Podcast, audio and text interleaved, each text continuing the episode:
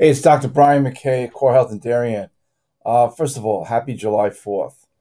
Um, it's pretty early in the morning. I wanted to discuss tennis elbow since a lot of people could be playing tennis today.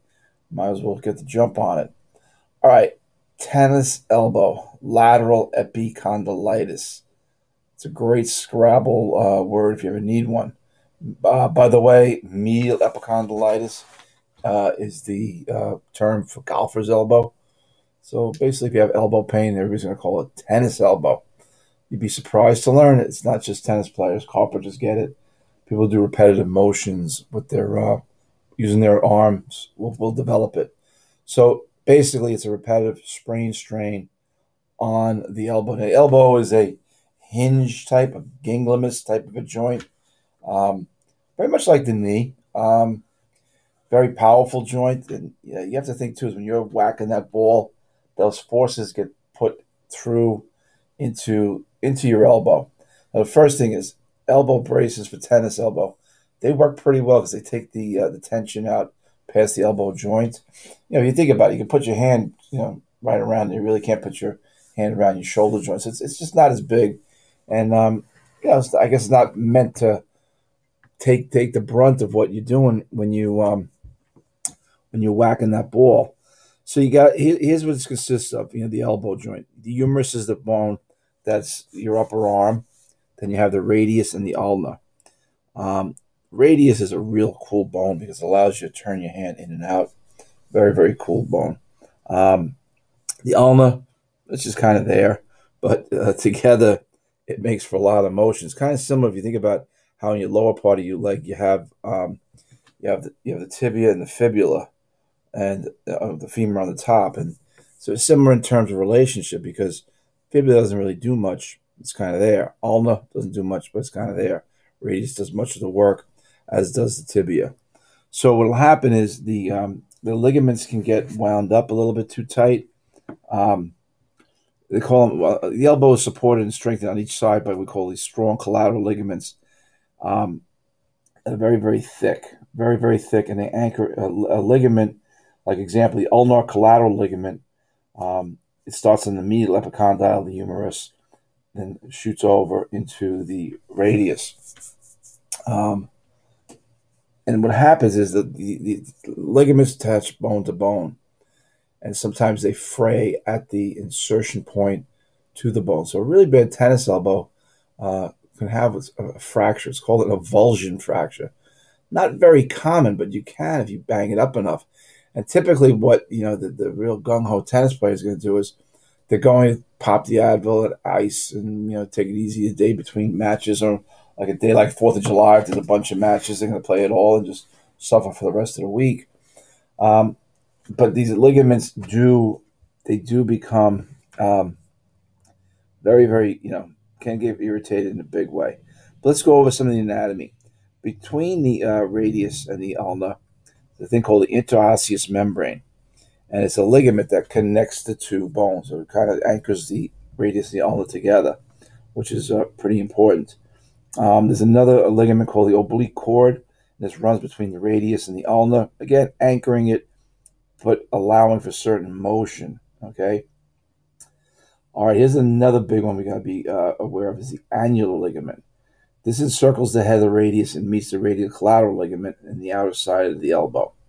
Uh, allows for flexion. So the ligaments in the elbow allow for these these really dynamic moves that we see with our hands. I mean, your hands, if you put your palm up, you turn it sideways, you turn it uh, clockwise, upside down, pull your wrist. All this is a lot of this stuff is originating at the elbow. You know, so it's it's it's very important that all these things work properly. Um, you know, so basically the ligaments of the elbow, you know, strengthen the joint and hold the bones in place and allow for movement that we're not typically going to see. All right, so let's try to figure out why is the elbow so what's such a wonderful joint. Let's talk about that. Well, the elbow really performs two two movements, and they're really, really important movements. Um, bending and strengthening. You know, if you strengthen the arm, so your structure is really, really stable. And that, you know, what I mentioned before about that medial collateral ligament, that really helps stabilize the uh, the, the joint. Okay, it, it, it just keeps that joint locked into place when you when you do the extension. So it's really really important because the two things you have flexion is when you bend, and to achieve a contraction of the powerful muscles in the front of the upper arm, and the biceps and the brachialis. And extension is the contraction of the triceps muscle in the back of the arm. So all these things take place in the upper arm, translate through to this mechanical wonder of the elbow. So when you have tennis elbow and you repeatedly uh, sprain, strain that joint, uh, not only you get ligamentous damage, uh, as we mentioned earlier, the thing possibly called a avulsion fracture, where the ligament is attached into the bone actually comes out of the bone, but you also can uh, cause scar tissue. The scar tissue, the, the muscles of the elbow aren't really that. Um, there's not a lot of muscles, uh, you know, if you think about it. So what happens is these muscles, the covering, we call it fascia, and the fascial covering is very nerve rich, and the nerve rich fascia it gets irritated. I want you to just imagine a uh, take a pound of hamburger meat, put into a Ziploc bag. Then you take a pound of hamburger meat and you put it into a bubble wrap. Well, the bubble wrap is what the tissue, the fascia, becomes like when you have repetitive sprain strains. So on the surface of the fascia, which is a very thin membrane, you, you get adhesions. And adhesions are like are basically a form of scar tissue. So adhesions will buttress up the fascia to take tension off of it, but in the end, it restricts the motion. So every time you play, you play aggressively, or you do again as a carpenter do excessive motions with the forearm, you're going to aggravate, and that's where the pain comes in. So typically, the best way we have found to uh, to really work around that is to work with um, some soft tissue techniques. Um, cupping, cupping is a very good technique. It draws the tissue, the fluid out of the tissue uh, in a very, very effective way. And that cupping is something that got started in, in ancient, um, you know, Chinese medicine. You know, it's, it's been around forever and very effective. You see athletes using it today. Why? Because it works. So the cupping is one of the methods we use for everyone coming in here with with um, with tennis elbow or golfer's elbow, medial epicondylitis. So the, uh, the cupping will pull, draw the tissue out as opposed to a massage, which will try to release the tissue, pushing it inward. Um, so you, it's a reverse motion, and that helps get the the uh, like a lot of times even these small muscles of the forearm, you're gonna have um, you're gonna you're gonna have issues where the lactic acid pools and the muscles become dysfunctional. So you want that tissue to to, to release it, and that that that pressure from outside on the the cups create on the surface of the skin will draw the tissue out and make it make it a a better environment to heal the uh, the soft tissue component of the tennis elbow. Now another thing we use is Graston. Graston, I would say, is going to address more the adhesions that form in the fascia plane I just discussed a moments ago.